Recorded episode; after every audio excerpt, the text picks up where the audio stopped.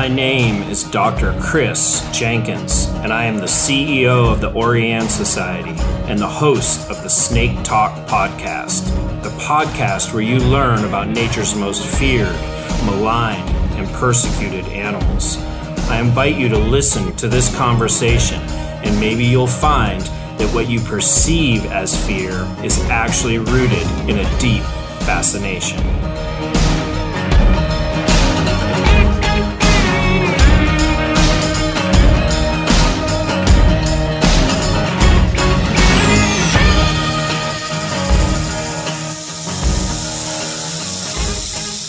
Uh, welcome to the uh, Snake Talk podcast. I am here with Don Becker and Mike Pingleton, and we are here today to talk about a pretty amazing, uh, revolutionary tool um, in the world uh, of reptiles and snakes. Uh, and it just has a lot of uses in terms of uh, facilitating recreation all the way down to on the ground conservation and management.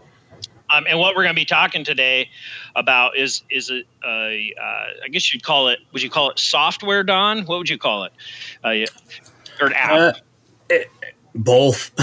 Yeah, so it's, all the above, but all it's of the above. Herp Mapper, and uh, it, it's basically a uh, a way to store and record data for animals that you find in the wild. And uh, this has always been an interest of mine. I remember from you know, when I was a child, I was always out finding all kinds of animals, and and uh, you know, I was familiar when uh, eBird from Cornell Lab came out in the bird world, and for a while, I always just thought it would be amazing if we had something similar with snakes, because so many people are out there looking for them recreationally, doing research on them, maybe finding them opportunistically, and and having a tool that allows us to capture those data uh, and, and, potentially make use of them in the future is just really really important. So.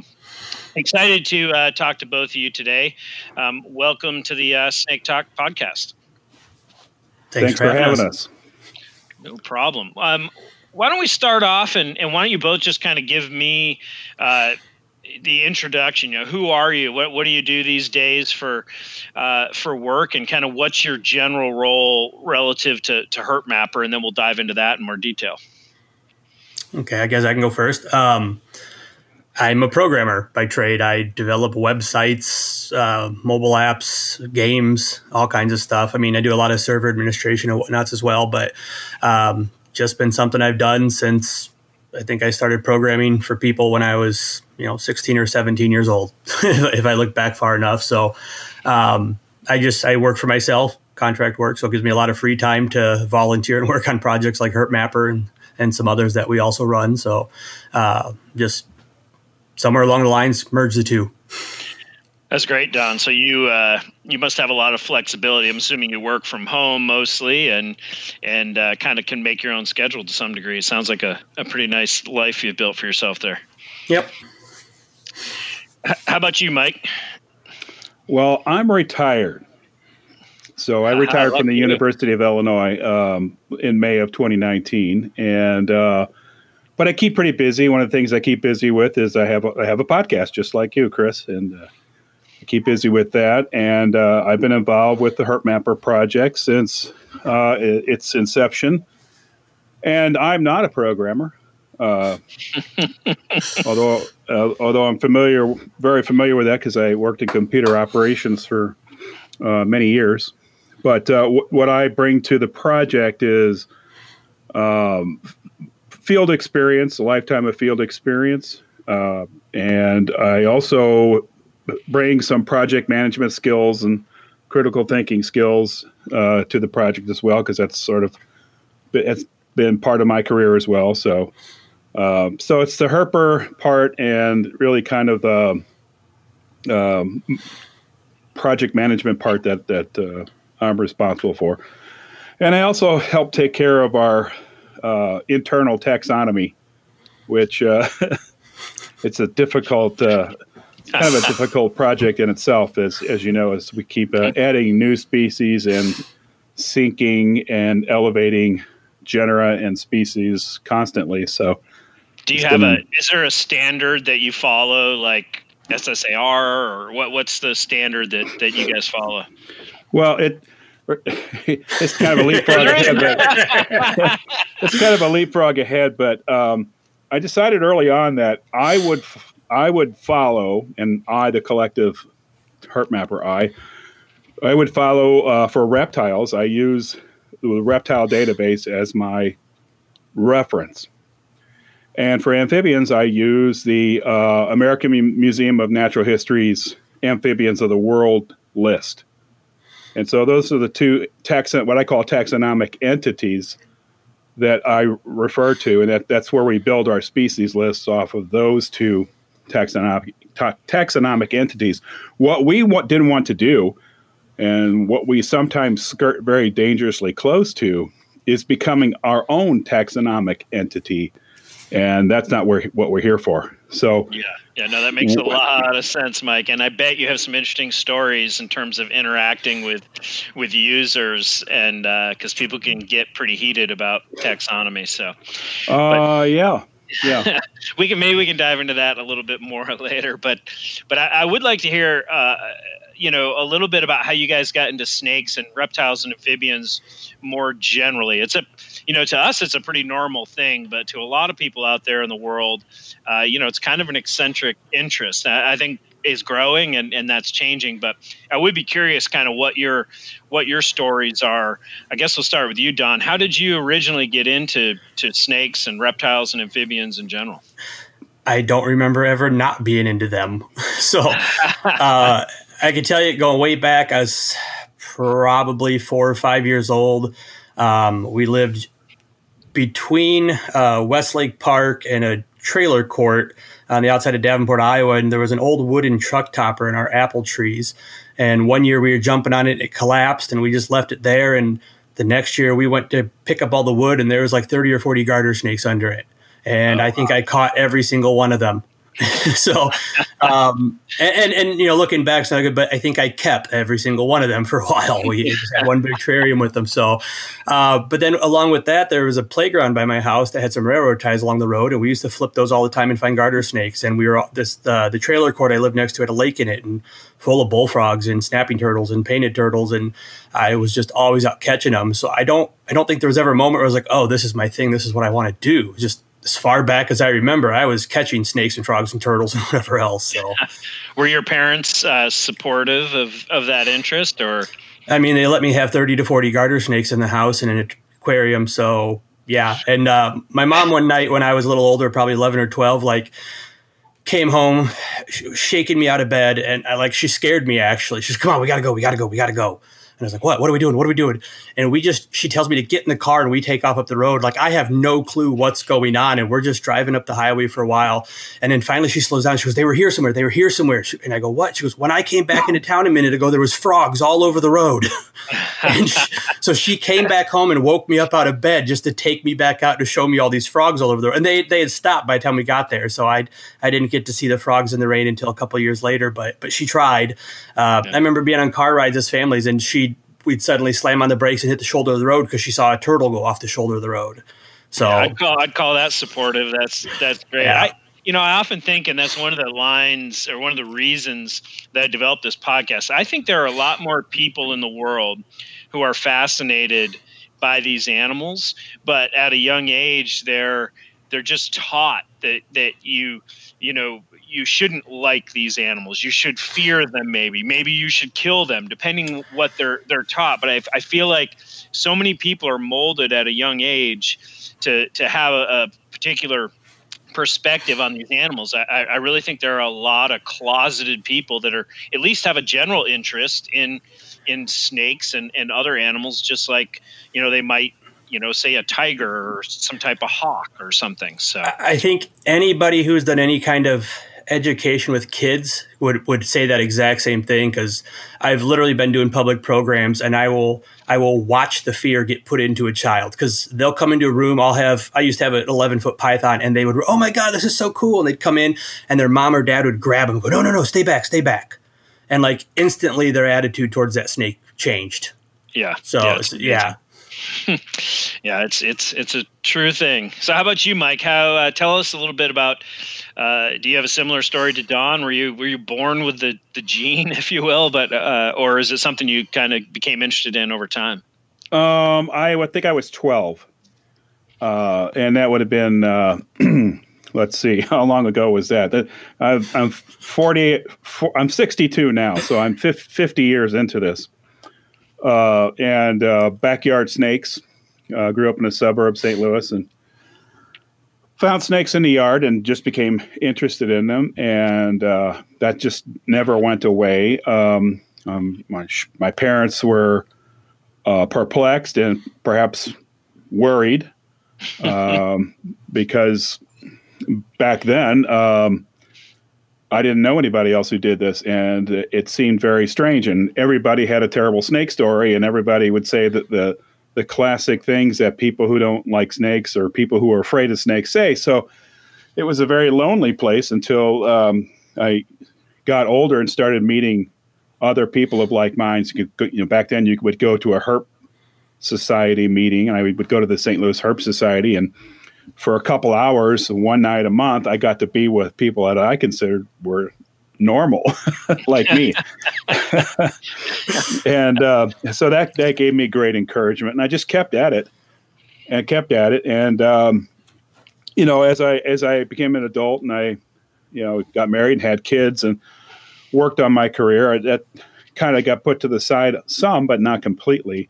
And then as my kids reached an age where they really didn't need me around too much, uh, I started getting back into it back in the mid 90s and uh, got back into it big way and made decisions back then to, you know, make this my, my not full time pursuit, but, but basically the one thing that I was tr- truly interested in doing. So, uh, yeah, that, that's that's great. So, did you uh, similar to Don? Did you keep animals, or was it primarily going out into the see animals in the wild? Is that kind of what you did at younger ages, or? Oh, I, I did both. Um, I was um, I was uh, involved with what would you call the captive captive breeding community or the captive community, and uh, I bred a lot of colubrid snakes and uh, a lot of a lot of frogs. And uh, at one time, I had uh, quite a few, quite a large collection, and that took up a lot of my time. And because I enjoyed getting out in the field so much that I also made in the 90s, I made a conscious decision to uh, basically cut cut back on the animals that I you know would keep in captivity. And um, of course, now the only thing I have uh, is a, a, colony of redfoot tortoises that I've had for uh, about quarter century now. I haven't given up on those, but uh, basically, I, I, I don't keep snakes or frogs or anything anymore, and um, because I travel so much, um, pursuing those things in the wild. So it's just not a easy thing to do. Take care of things, uh, a large collection, and uh, get around quite a bit. Yeah. Great. Well, let, us talk a little bit about Herp Mapper, and I want to dive into, uh, you know, get into some detail. But um, maybe one of you could initially, you know, I gave a just a real general overview of, of what Herp Mapper is, but you guys could certainly give a better kind of thirty thousand foot level. This is what Herp Mapper is. So, one could one of you just kind of start us off with that? I'll let Mike take it. He's a little more articulate than me. okay. Um, well, Herp Mapper as a project is designed to let people capture observations of amphibians and reptiles in the field, create a, a, a, record or an observation out of it that's stored in a database, and then that record is shared uh, with what we call vetted users, which would be uh, a state, uh, like a, a, a DNR, a Department of Natural Resources, a conservation organization, a university researcher, somebody's going to take that data and use it to study amphibians or reptiles or conserve them. Uh, it could be a land manager. It could be you know somebody who's has to make big decisions about uh, conservation plans for species in in uh, various states and territories and other places. And so, the idea is is to get everyday people who go out and and enjoy amphibians and reptiles in the field the opportunity to collect data and then that data can be used to protect the animals that they enjoy seeing in the wild. And it's all based on you know the there's a herp mapper project and then there's also the app which is uh, downloaded on your phone. Of course we support uh, I, uh, apple or ios and um, uh, excuse Android. me, Android, and uh, we support those platforms. And it's an app you put on your phone. It uses your phone's uh, native GPS, right? Uh, even when you don't have cellular access to a cellular tower, uh, you still your GPS on your phone still works. So you're you're still talking to satellites. So you find an interesting frog, turtle, snake, whatever. Uh, you take a picture of it and it record and when you open the app and create a record it uses your phone's gps location to create a record that has the exact location of the animal and what we call a photo voucher. Uh, so you have to have a photo voucher so that uh, somebody can take a look at it and say oh yeah that is indeed that snake or that turtle. And, and it's very simple. And uh, so if you're out having a hike in the forest one day and you, you find 10 frogs, you can take 10 records of those frogs, upload them to the Herp Mapper database, and uh, then they become usable by our vetted partners, our researchers, and our conservation people. That's that's great. So what I'm curious about the the initial idea here. You know, I mentioned kind of, uh, you know, I mentioned eBird, for example, the Cornell Lab of Ornithology's uh, kind of bird database, if you will. And, uh, you know, I've been thinking about those types of things for a number of years. But what? How did this all start in your mind? What was the original uh, idea, and and how did it come about? Um, this goes farther back before Herp Mapper. Um, see, we we all kind of met me, Mike, and Chris uh, through fieldherpforum.com. And I remember being on there and seeing all these people gather or posting their sightings. You know, they're out there taking pictures, obviously. And uh, I I thought it'd be nice to do something where we could gather all the observational data. Uh, I come from Iowa, and there, there's no real major herp surveys done in Iowa any longer. Uh, I think some big ones were done back in the 40s, and then really they fell off from there. And so I was kind of inspired to say, what if we could let everybody contribute this data? At the time, though, nobody knew who I was. You know, I was just some guy from Iowa, and why is everyone going to give me all their herp data? You know, uh, fortunately, right around the same time, uh, someone who was more well known, Jeff Lemm, um, uh, he was with the San Diego Zoo at the time. I think he might still be.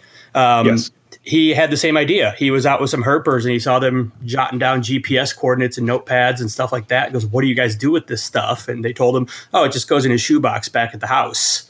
So he said, Well, why don't we do something with this? Why don't we put it into a database so we can share the data? Um, and so from when he came out public with his project, I was like, Well, I want to work on this. I've been wanting to do the exact same thing, guys. And I'm, I'm a programmer. Let me do this. And um, took a little bit to get going. I finally got involved with the project and, and we spun off and did naherp. Or not spun off, sorry, but started up naherp.com. Um, and that ran, you know, well, it's still running today, but uh, Mike, Chris, and I were all involved with it in, in various forms of whether being a coordinator for the project, me as the developer, database coordinator, um, and kind of learned the good and the bad of the project. Um, and NA Herp was was really more community driven. That's that may not be the best term, but where everyone had a say, and so it was kind of hard to get a little some things done. Um, I kept having issues addressed with our with people requesting data. I would say, well, this does us no good without GPS coordinates. This does us no good without photo vouchers. Um, they, it was a long delayed process where people could choose not to release their data to data partners, and and the, the people requesting data didn't like that very much. So we tried to get the changes made. Some people were holding on to that method of what they they wanted to have control over who saw their data. Um, and so around 2012, I just started rewriting a whole new thing. And I kind of did it all in the background, didn't tell anybody what I was doing. And at the point where I was like, you know, there's no reason I can't do this globally. There's no reason to limit it to just North America, which is the NA and NA Herp. Um, and I think it was Mike and Chris and I were all at a campfire together in 2012 in Southern Illinois, and, and I brought it up to them. I was like, "Well, here's the deal, guys. We can't get these changes made. Why don't I just do this other thing?" And I think Chris was all about it right off the bat. Mike was more hesitant. He was like, "No, I think we should try to fix the problems on NA Herp. And then I found out about two hours into the night after after Mike may have had a couple beers that why he was against it. Because he finally looked over me and goes, Now, Don, okay, you start a new site and a new project. Do I have to enter in all my data again? And I go, I go no, Mike, I'll, I'll import it from one to the other. And he goes, Oh, well, then the hell with it. Let's do it. so, so when did NA Herp start approximately? Uh, oh, 2005, four, back in the before times. Yeah, gotcha. Yeah. and then about 2012, you guys had this sitting around a campfire and, and decided we could, you know, we could make, you know, make this better, make it more uh, effective. Um, and, uh, and so how long did it take you to get herp mapper functioning or was that pretty quick happened right in 2012 I, sounds like you'd been working on it behind the scenes right? So. The, the longest part about it was actually that species list like mike said the taxonomy and i got fortunate there was a there's a book put out by ramos and ramos. It's a species list of the entire world and literally that's all it is. It is not a field guide. It is not a um, you know any kind of descriptors no pictures. It is literally just a very long text listing a paperback book about three quarters of an inch thick of every single species in the world at the time it was published which was 1997 so the longest process was the six months it took me to hand type that book in to generate our species list as a basis. Um, the coding stuff i mean it I worked on it on and off in the background, and it, it probably took me a couple months just because again I wasn't focused on it. Um, I don't know, Mike. I think once you and Chris were on board with it, we were up and running within a month. Yeah, so. yeah, yeah. We and uh, it kicked off in September of 2013. That was our our go date. Um, and uh, in seven years, we have we're getting close to uh, a third of a million records. We're very close to that. Uh, we would have hit that this year, except for you know COVID. Yeah. Um, but I also also point out too that. Um, what we did with Herp Mapper, besides making changing it from a North American based database to a global database, we also kind of changed how people participate. Uh, organizations can't be effective if you've got a thousand voices uh, competing for attention, and that was kind of how the structure of uh, NA Herp was. It just wasn't very effective, and uh, moving forward with Mapper, if you if you sign up for Mapper, you uh, you can see every record you ever put into that into that project. You have access to your records. But when you also when you join Mapper, you agree to make any of your records available to any of our vetted uh, what we call data partners, right?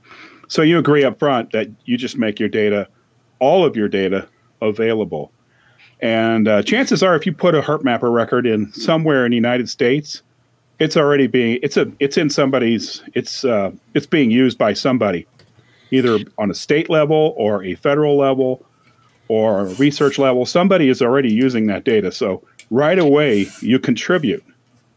Yeah, it seems I remember from NA Herp, it was. Uh, you know, essentially, people could, if they wanted to, basically use it as just their personal kind of uh, you know diary uh, of data and share it with absolutely no one but themselves.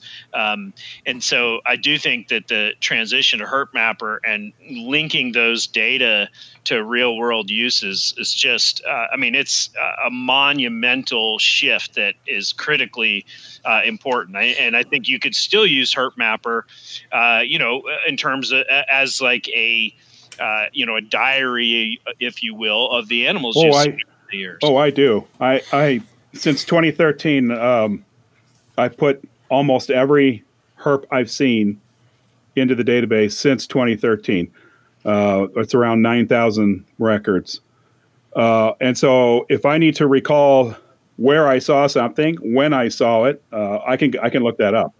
I can look, you know, I can do searches on by species, by country, by have all these variables I can check out and keep track of all the things I've seen. It's very handy too. So it's a, it's still a really good personal tool uh, to use that you know as somebody who you know goes out in the field to observe amphibians and reptiles. And then so, Don, Don also built these this cool little tool in there that generates a life list based on your records. So it just builds a um, an interesting little list of all the things you've seen and puts it you know taxonomic order, and then you can you know download download that as a PDF and and you've got your own life list too. Yeah, oh, that's great. So, so you, people enter their data, and then those data, um, you know, then are potentially used, say, by like state fish and wildlife agencies or other vetted groups that have a, um, you know, a, a, significant reason to use those data. Um, how about like other users? Like if you enter data, Mike, can you set it so Don could look at your data, or is that completely private? How does that uh, uh, no. Uh, the uh, the idea is the only people who can see lo- what we call locality data, where where it was actually found, are our data partners, our vetting users. Um, so if if Don and I say we're not involved with the project, uh, unless Don's logging into my account, he cannot see the, the the meat of my records. He can he can see my records at a very high level, like the species, the picture of it, and down to the county level where where it occurred. But no no uh, nothing finer than that in terms of where it was at and that kind of thing. Um, and so we did that on purpose. We wanted we wanted HerpMapper to be also a tool where people could see what other people were doing, but not in a way that allowed them to make malicious use of that of locality data, which is, as you know, is a is kind of a serious issue these days. Yeah, that was going to be my next question. If you had a species, uh, I don't know, say like a bog turtle that's just, you know, incredibly sensitive uh, locality information. And so that's the way that you've dealt with that. So basically, you will only see your own bog turtle records, and then those records will only go out to vetted groups, say like state fish and wildlife agencies. That's how you protect right. those. Right. And and there is actually the way as well. So if you have a record, you know, an observation that's so sensitive, you don't want even people see that you found it, what county, any of that stuff. You can hide an observation from the public in general. um, I just want to say too, like you're asking specifically, like, can I share my records with Mike? And obviously, I can export my data and give it to Mike if I wanted to. Um, but we don't we don't make that really straightforward for people to go, oh, let me give access this person and this that's part of the balance of data security and also user freedom with their data. Um, I've had some people ask me why we don't have a comment system on the records anymore. And in the past, I've seen people get harassed via comments on observations. Um, and it, it's it's sometimes too much user interaction leads to problems. So again, nothing stops someone from sharing their data, but I don't need someone you know creating some account and then rec- you know talking to a user and going oh well you know i'm so and so with this state agency you know and they're just lying it's a phishing scam and then they get given access to all the data. Um, i just i don't want to facilitate it anymore and i have to. You know obviously by allowing people to download their own data there's some options for that but um, there's also no reason a data partner shouldn't be going through us directly. And so by not allowing them to contact the user, they go through us and we vet them out. And anybody who sees, yeah, so if you're listening to this and anyone contacts you and says, "Hey, I'm a data person. I need I need access to your data," uh, let us know uh, because they should be going through us. And that's that's not because we're trying to you know be the gatekeepers of the data, but it's it's a way we're protecting the data from unsavory characters. Yeah. So if people want to find um, HerpMapper, you have a website, and if they go to that website, um, you, you, mentioned already the app, and I want to talk a little bit more about that, Mike. But um, they can also enter their data through the website. Is that correct? That's yes. correct. And, yeah. and what what is that process like, just generally? Um, uh, again, you need uh, two things. You need the base, the, the two basic things that constitute a record. Uh, which is a, a, photo voucher and a location. And so you can ent if you have the exact location of the animal, you know where to find it, you and you have a photo voucher, you can use the browser to add records. And I've done this in the past, and you can upload a record from your uh, to HerpMapper uh, to create a record, and then you have uh, an interactive map as you're creating a record to locate where that animal was. Now, of course, that option it, it can be it, it can be tricky for new people to use because sometimes you may not get the right location. Uh, you know, because you're you're going to navigate and you're going to try to remember where it's at, which is why we we much rather people for the bulk of the records is to use the phone app because uh, it you know if you create the record where you where you found the animal, there's no question about the locality because the, it, it's using your phone's uh, GPS. So how, uh, how do you guys deal with it? How much time does it take doing kind of data quality control? Like, for example, let's just say I I uh, post an indigo snake that I found um, in Iowa, and um, I mean that's an obvious one, but but you know what I mean. De- dealing with those types of issues is that how significant an issue is that? Um, for you guys? It, it can be. Um, I've actually was last week, week before was cleaning up a lot of data. Um, some of it is is just due to error. You know, people are browsing the maps, you know, to create a new record, and they accidentally click on the map again. It creates a new spot. Um, we have uh, a lot of the times people are be hand typing in GPS coordinates and they leave off a negative sign on the latitude, or I mean on the longitude, and so it's showing that there's a leopard frog in China. Um, and that's actually one of the weird ones in that most species you can go, oh well, that doesn't exist in China, and just you know put the minus sign on it back to the U.S. And what really sucks is that red-eared sliders are starting to legitimately show up in China, and you never know if that was an error or not at this point, and some other species as well. Um, I think the biggest issue that I was dealing with recently uh, is, is, due to the taxonomy. Like I said, Mike said we were kind of jumping ahead earlier too, as far as what we go with. That uh, as taxonomy changes, people's knowledge of taxonomy doesn't, and so um, we also have herpatlas.org that you can kind of go through and browse, you know, maps of the data for Herp Mapper. Um, and specifically, if you go to us.herpatlas.org, you'll see a county level map of the whole U.S. Um, and you can see the the maps based on our Herp Mapper data. And like I was looking at cricket frogs, you know, where Blanchard's cricket frog used to be a subspecies of, of northern cricket frogs, and then they got split. But everybody up in Minnesota, and well, Chris would love it if more people were putting in cricket frogs in Minnesota.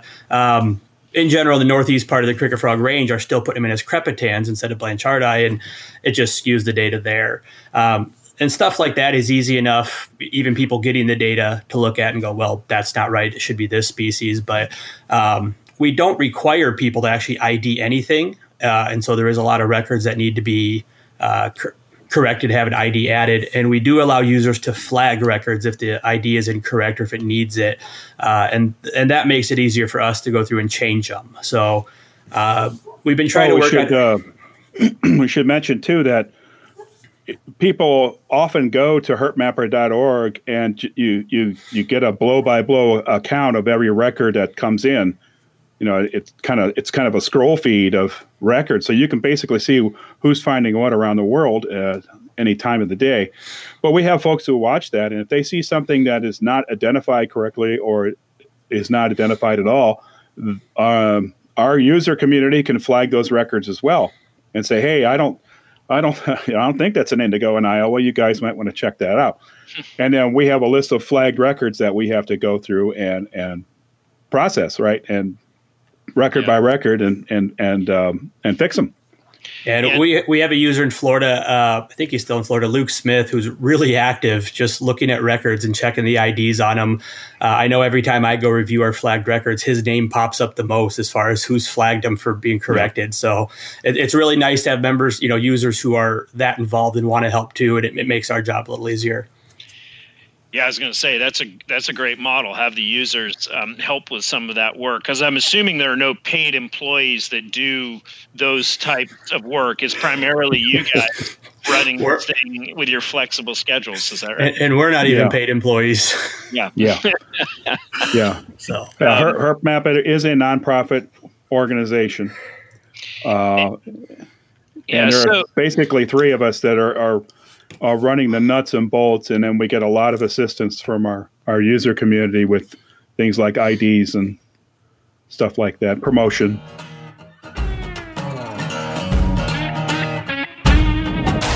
I just wanted to take a quick break and uh, tell you guys that snakes are one of the most persecuted groups of animals in the world. Unfortunately, most snakes that encounter people end up dead, but the Orianne Society is dedicated to changing that. Go to www.orianne.org to learn more and join the effort to stop the persecution. And so you mentioned this kind of real-time scroll of data coming in. Um, I know that the website has some other resources. Um, what are what are some of the other resources on the website in particular that you think uh, listeners would be uh, potentially interested in hearing about? Oh, uh, I think one of the things you can do is you can kind of drill down into the data as a user, and uh, and it'll push out. You can uh, push out like uh, a phenology, a chart, activity charts for a different species, uh, things like that. You can find out. Um, you know, uh, like you, you look at a tiger salamander, and you can see. it'll break it down like over a twelve month period and you can see the frequency of uh, records over each of those 12 months. And so you can sort of get a glimpse of the you know maybe the, the phenological aspect of that animal when it's active and when are people are finding them. And you can also drill down and see uh, you know what what we have records for. And for example you know how many california king snake records do we have? From how many states and that kind of thing. So you can play around with a lot of data in there without actually looking at anything that's uh, sensitive. How about if I'm out in the field and I take a picture of a snake, but I don't know what that snake is?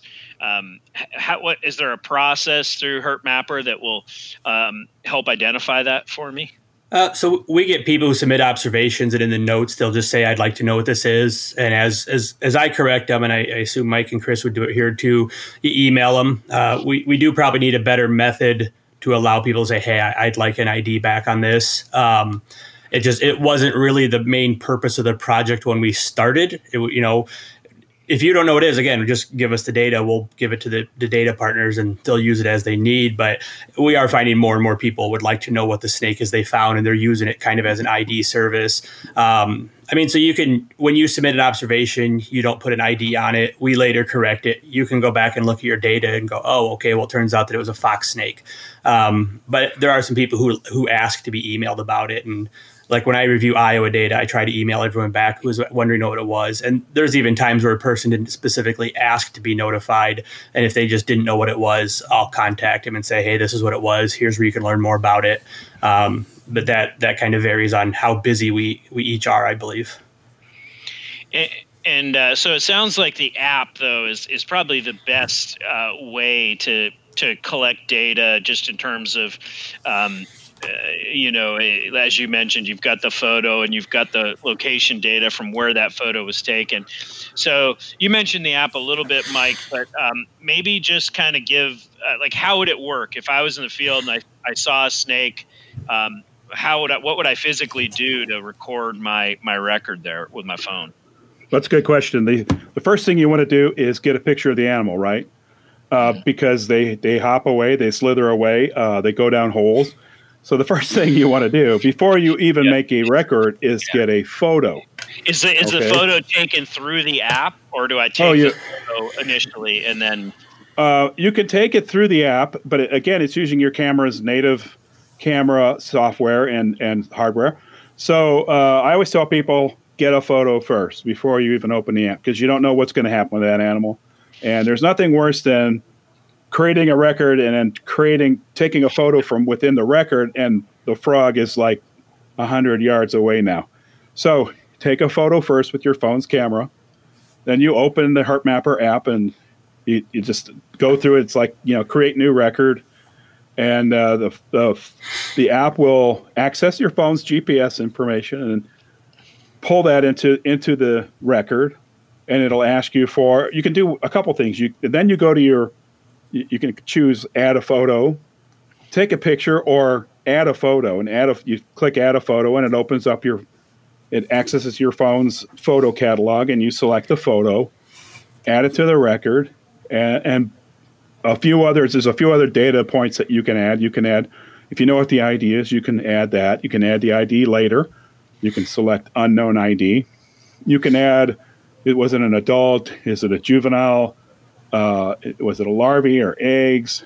Uh, was it alive? You know, we have people who collect data on dead snakes uh, on roads. So, alive or dead. So, you answer a few questions and then create the record. Now it's sitting there on your phone.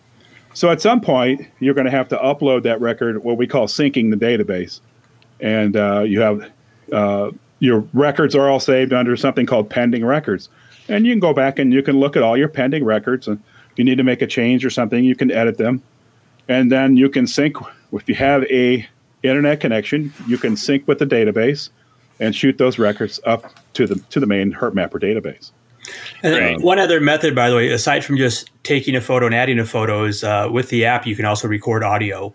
Um, oh, yeah. And and ah. you'd be surprised how sensitive phones are on on or uh, microphones are on telephones. And I've been hundred yards out from a pond, and where I thought I wouldn't be able, I you know, it wouldn't pick it up, and I could barely hear the frogs. And I'll hit record, and I'll go back and listen on on my desktop computer, and I can hear the frogs clear enough to identify them from a recording I took with my phone.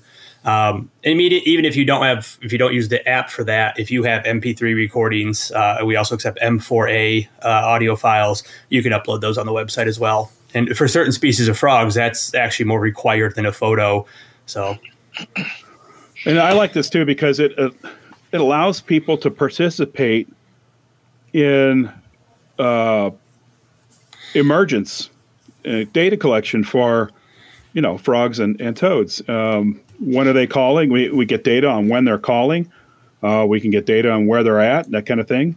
Uh, and um, to me, that's just maybe you couldn't get the frog in hand, but you can certainly uh, capture a record that indicates the presence of that animal. And even if you don't know what the species is, somebody can identify it for you. So. So it sounds like minimally to have a record, you need a photo and then the location that would come along with that photo. But then there's a lot of other information that you can fill in, whether it be, you know, the life stage of that animal, the you know, I'm assuming you know the name of that animal, and a number of other things. But minimally, you need a um, a location and a photo, and you have a record. Is that yeah? Photo or, or sound file is done or sound file. Yeah. yeah, yeah. Yeah, I always say it as it's the what, the when, and the where. And the what can just be the voucher. You don't actually have to know what it was, but the voucher to show what it was, when it was, you know, at least the date and where it was. Yeah. Excellent. Well, it's it's a great tool. Um, give the uh, name of the website once more for for listeners, if you would. Uh, herpmapper.org. So H E R P M A P P E R dot org.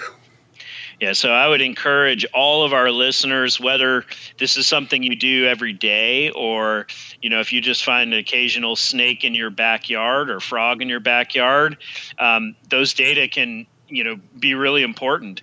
Um, and so i'd encourage you to to get on herpmapper and uh, start downloading those. I, so i just want to finish up our discussion of herpmapper by talking about kind of the back end if you will or the uses of herpmapper and you've already mentioned that um, that this is linked to kind of uh, wildlife conservation and management agencies organizations. Um, maybe you guys could start off by kind of giving us some examples of you know who might be a vetted user of the data. So so i know we've had um, fish and wildlife service in, in recent years was assessing blanding's turtles for whether or not to be federally listed and we provided them data of all the blanding's turtle observations we had and that data went towards the assessment. Um, there was also an assessment being done with kirtland snakes for the same listing and we were able to provide you know observations of kirtland snakes for that as well um, there's been a number of cases where we're getting range extension data off people's observations. You know, someone stumbles across a, a something in their backyard, they don't know what it is, but it turns out it's significant. And um, but I, I, think the the ones that I, I like the best so far have been the, the status assessments that we've been able to contribute to. Yeah, if Chris was here, he could talk uh, more about his role. Uh, he uh, he's the guy who and Chris has you know his master's degree and, and he's very, uh, very steeped in, in biology and how biology as a community works. And uh, so he's the one that interfaces with people requesting data.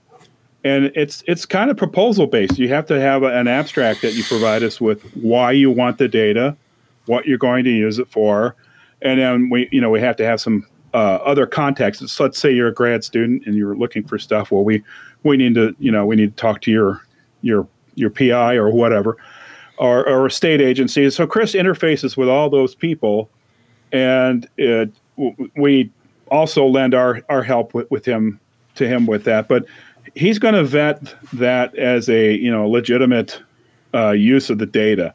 So uh, people aren't just going to come in and say, "Hey, uh, you know, I just thought I'd, I'd have a little hobby here and uh, and and use some of your data." That's not how, not how it works. It has to be somebody who has some sort of commitment to conservation or research, and and so that keeps it uh, you know keeps it kind of narrow and and um, we have I think cl- we're closing in on perhaps hundred users of our data now, what we call data partners.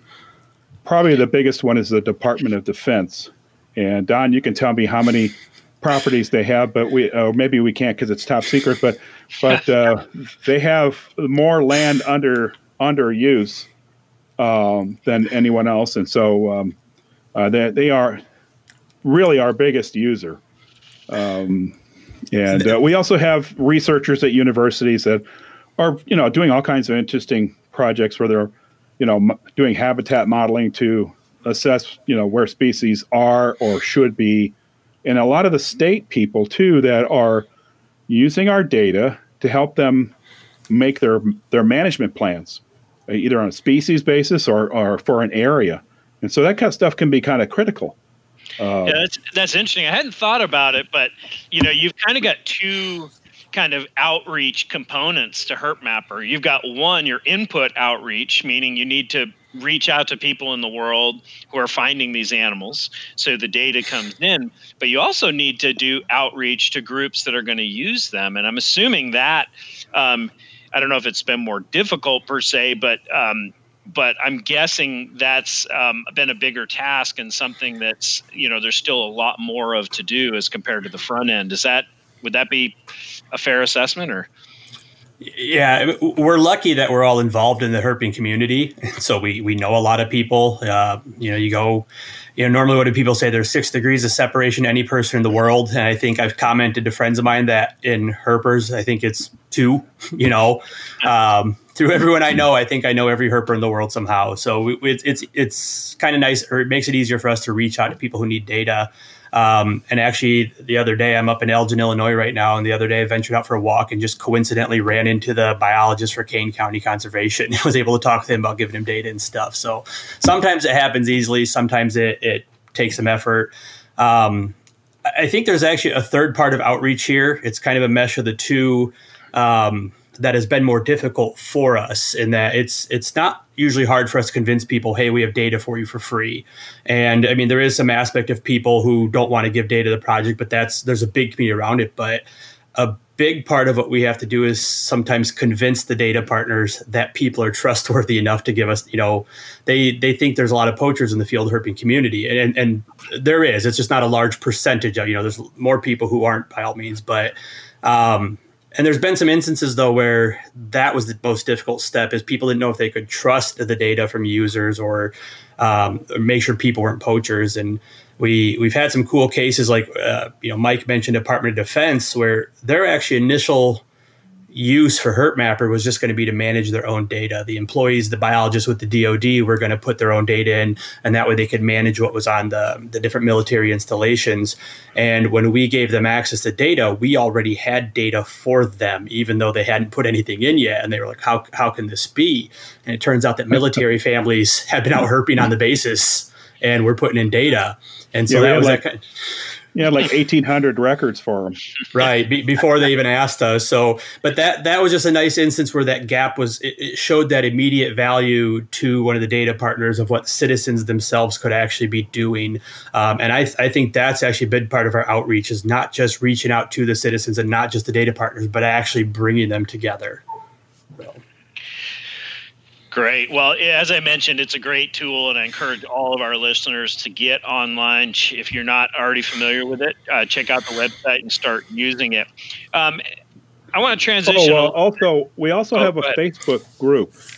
Ah, okay. Uh, Herp Mapper Facebook group, which is also a very useful tool for people to get more information about how to use the tool or uh, any kind of questions that they, they want, they can uh, reach out to us. And if I'm not there or Don's not there or Chris isn't there, one of our helpful user community uh, will will be happy to help. Yeah, that's great. So check out the the Facebook and social media as well. So both of you guys, as well as uh, Chris Smith, who's not on the call, are in the Midwest, and uh, we we haven't done a lot of podcast material yet from the Midwest, and we don't have a lot of time. But um, when people think about reptile and amphibian centers of, say, the U.S., they often think of the southeast where I am, or maybe the southwest.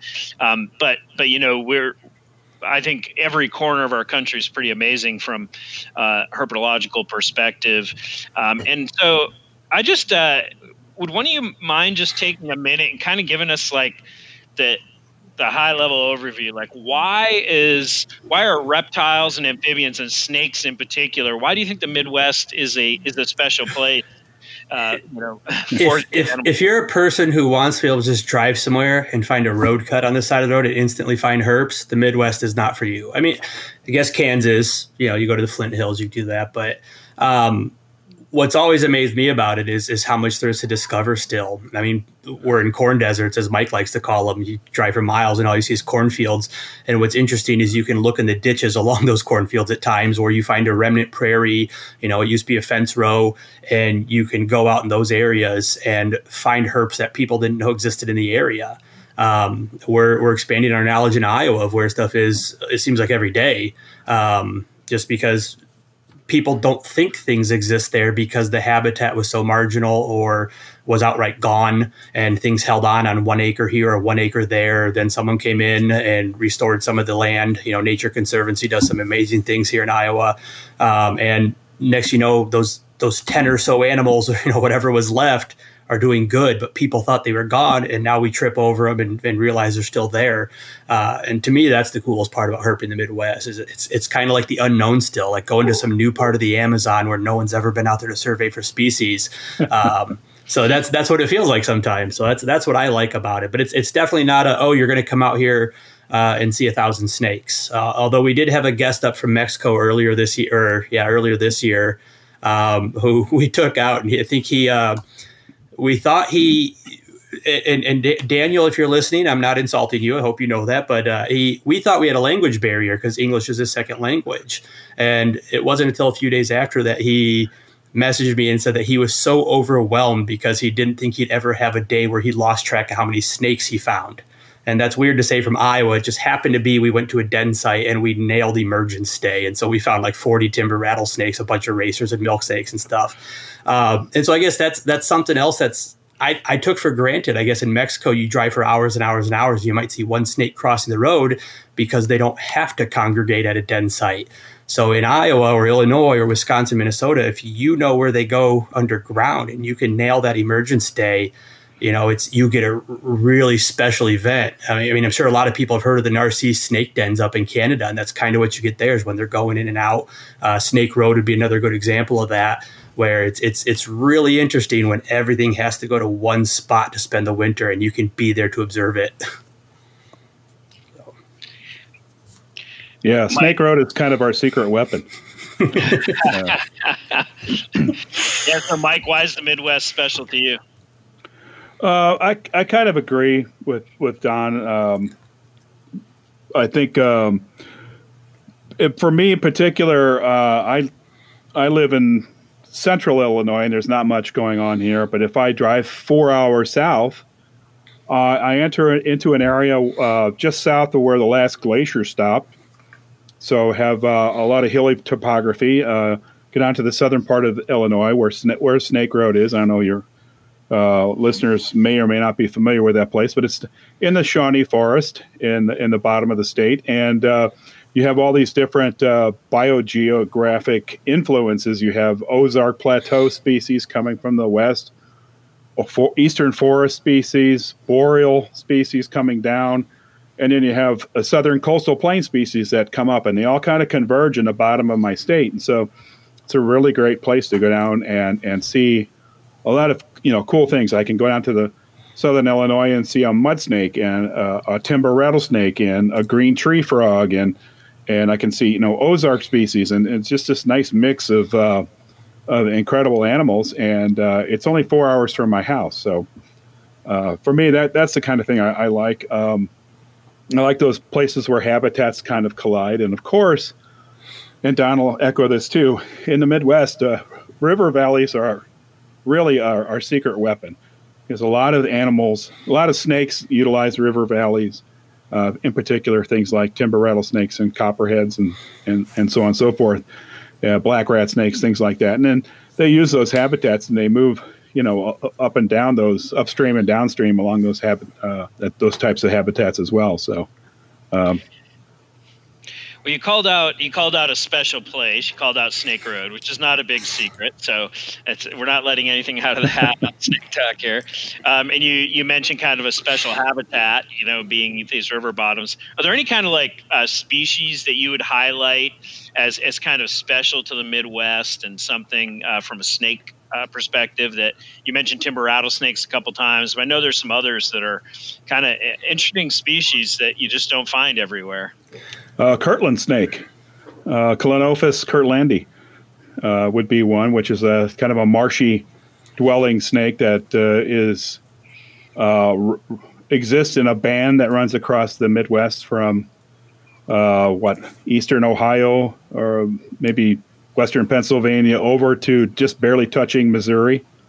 Uh, that's an interesting little little marsh dwelling snake that doesn't get very big. It's a small worm eating snake and uh, uh, obviously has trouble with fra- uh, habitat fragmentation like so many other things do. But uh, that's your a typical Midwest snake to me.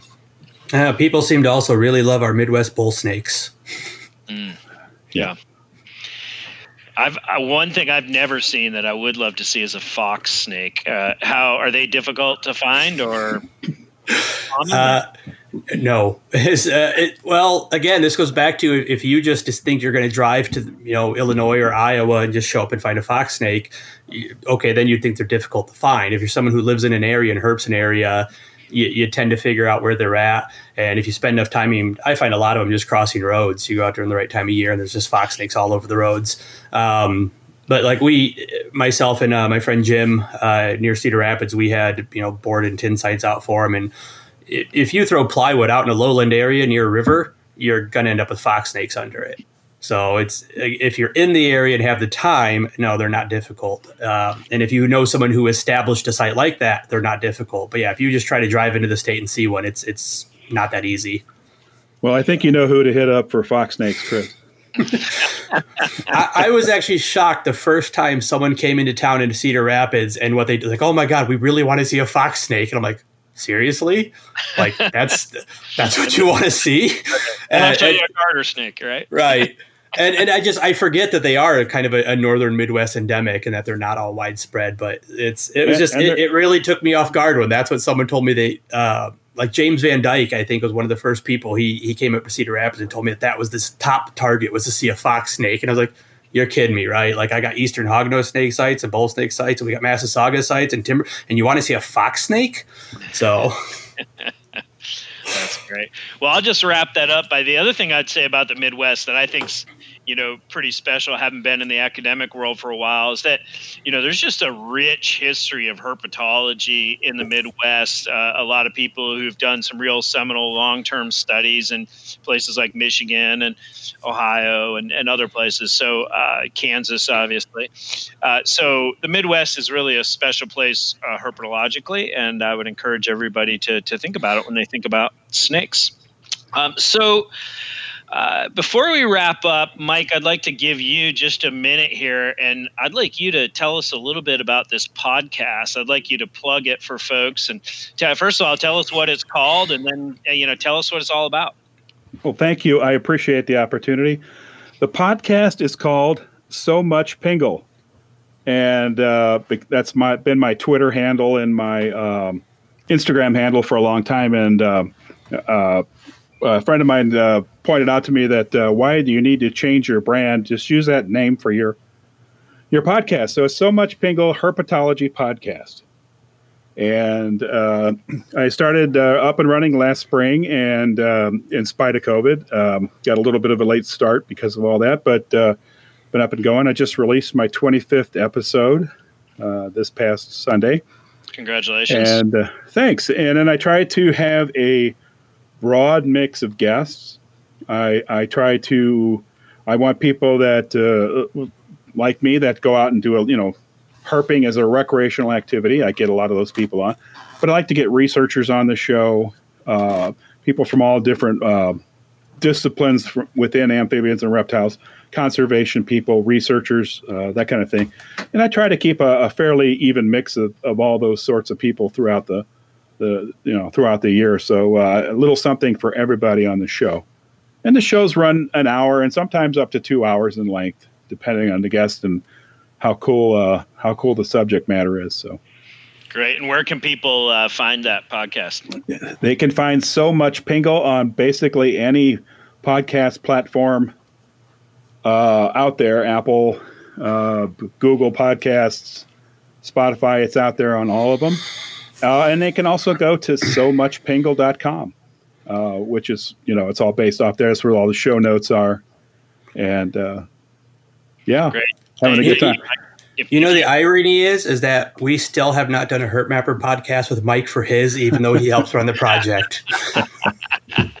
yeah, Snake Talk beat you to it, right? So yeah, uh, yeah, yeah. If you listen to Snake Talk, uh, make sure you check out So Much Pingle. Um, and uh, Mike uh, is an interesting guy with a lot of experience, so um, I'm sure it's great. I need to start uh, digesting some of that content myself.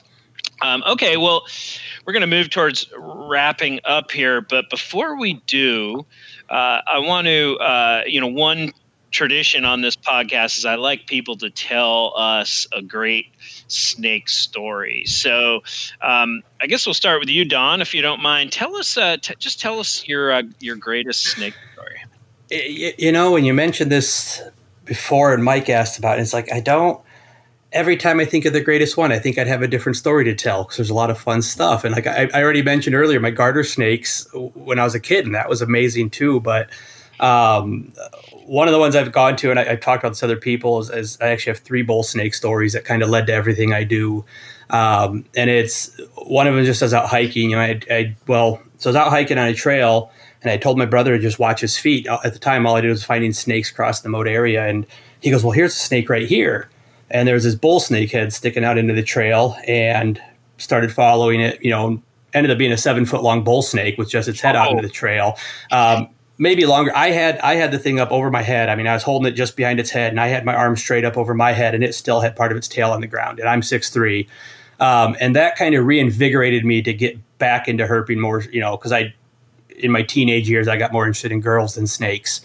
And so that kind of reinvigorated me to get back into the snakes. And then there was another time I was out and I found another bull snake, and there happened to be a field trip next to me, or like a, a couple yards off, and I picked it up and went over and showed the field trip the bull snake, which then got me kind of doing public education with with a county conservation group. And there was another time I was flipping tin and found a bull snake, and it just kind of drew my attention to a property that I ended up doing a bunch of restoration work on that I found out historically had ornate box turtles and some other stuff and was getting overrun by brush and turned out to be this really cool glacial relic with a, you know, a, basically a sand moraine for, for lack of a better description, but it's just a sand ridge uh, that turned me into doing conservation work. So there, there's really three separate bull snakes there, but the bull snakes as a species seem to have influenced my life a lot. So I'd say they're the greatest snake story.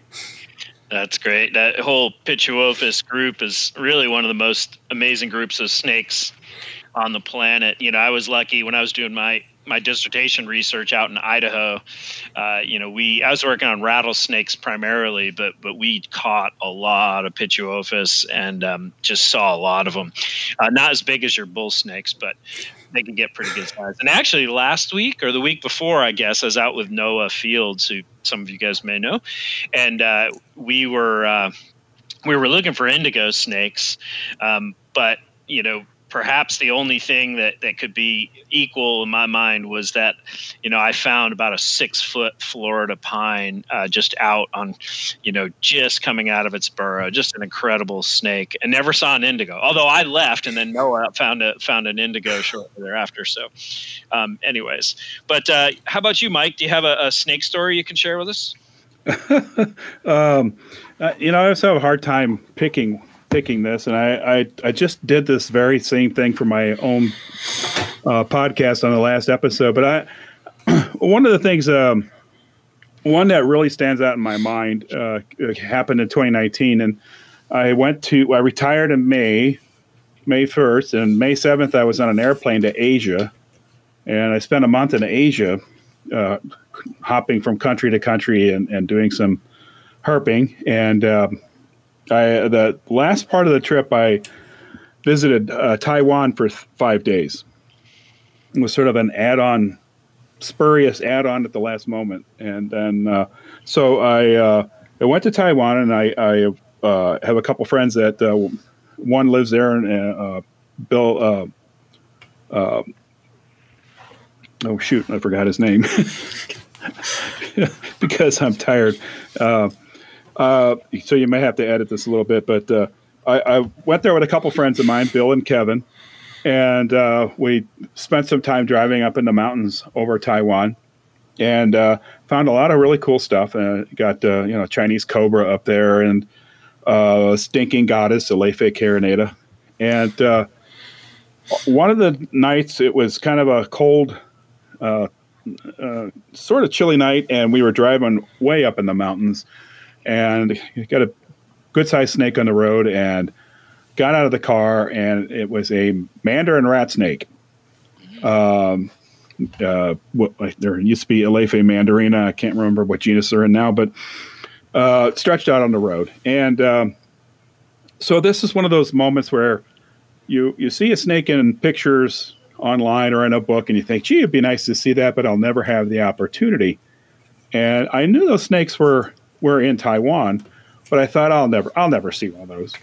And so uh, just to be able to drive up and be you know getting opening this door and standing up and then realizing what it was crawling on the road was uh, uh, particularly uh, exciting and uh, I may have screamed a lot, you know, in joy and exultation. But and then you know, getting your hands on on the, the mandarin rat snake and and uh, getting to understand that animal a little bit. And basically, to me, after I, have held it and I looked at the habitat, it, it's it's like a, it's like a mountain king snake. It's like uh, a Lampropeltis zonata, really. That's oh, wow. it's you know it's up in the mountains. It it very it doesn't look like a mountain king snake in terms of appearance, but it has the same habitat and it has kind of a similar body shape and and function and and basically it, it's doing the same thing. It's living up in the mountains and it's uh, difficult to find. It's they're usually hidden, and they they're big lizard eaters. So um, I just thought that was one of the one of the cooler moments. Yeah, once yeah. in a lifetime experience there. That's great. I, I love to yeah. hear this, and I'm glad that you're uh, that you're incorporating some of these stories in your podcast. And I hope you do it. Take the idea and run with it. I'll just I'll, I'll tell you what my plans are, and I'll give a little teaser to our audience. But my my plan is after say a year or two into this podcast to create an episode where I piece together everybody's stories into one podcast, and I'll kind of narrate it where you know, I say, "Oh, Mike Pingleton's this," and and uh, you know, he was in Taiwan, and then you know, you'll come on and tell your story. So that's that's where we're going with that little uh, teaser for the audience. But now I feel like I should have come up with something more exciting than for my story. no, I, I, a very formative story on your part. So and yeah. just cool animals. So great. Well, where can people uh, find you, and where can they find Herp Mapper? I know we've already gone through some of that, but um, let's go through it again. It can't can't hurt to uh, be repetitive on that part. So uh, herpmapper.org, right? H E R P M A P P E R dot org. Um, that's the main page for the project, and then Herp Mapper group on Facebook as well. Are we at Herp Mapper on Twitter? Is Chris still running that one? Uh, we are. We are. We have a, a presence on Twitter as well. I should know that, but I don't. yeah. And they can find you, Mike, on so much uh, Pingle. I'm assuming. Uh, yeah, I'm kind of all over the place. Um, yeah. I'm very Googleable, but yeah, uh, so much Pingle.com is a good place to to find me. Also, um, I'm also on Twitter uh, and Instagram under those, and of course, I'm on Facebook as well as my as myself. So Little known fact: the song "I've Been Everywhere, Man" was actually written about Mike Pingleton, both about his real life escapades and his internet presence. That's great. I'm assuming Don, you're a behind the scene guy, but is there any uh, place people can find you publicly that, that you want to share? Or no? uh, I, am on Facebook. I mean, if you find me, I'm on. I'm, I'm, just my name's Don F Becker on Facebook. You can find me via the Herp Mapper stuff. Um, I am on Twitter as at Don F Becker as well, although I don't log it as much. It's weird that I'm the technical guy, I'm the programmer, server guy, website guy, and I'm I'm not a huge social media person. Uh, I'd much rather get together with people in person, but but I do have an internet presence, and uh, if you if you tag me and stuff, I, I I eventually see it and I'll respond and get involved. So um, it, it, it, just I, would rather spend time behind the scenes working on Herp Mapper than, than being out on the social media aspect of it. And uh, I'm not always. Sometimes I get in a, in a in a mood, and for like a month straight, I'll be posting about Herp and stuff every day, and then I just don't. So. Great. Well, thank you both so much for uh, being on Snake Talk today. And again, I hope everybody gets out there and uh, looks uh, for Herp Mapper. And I just want to thank the audience and tell everybody to remember snakes are animals too, and it's a privilege to see one in the wild.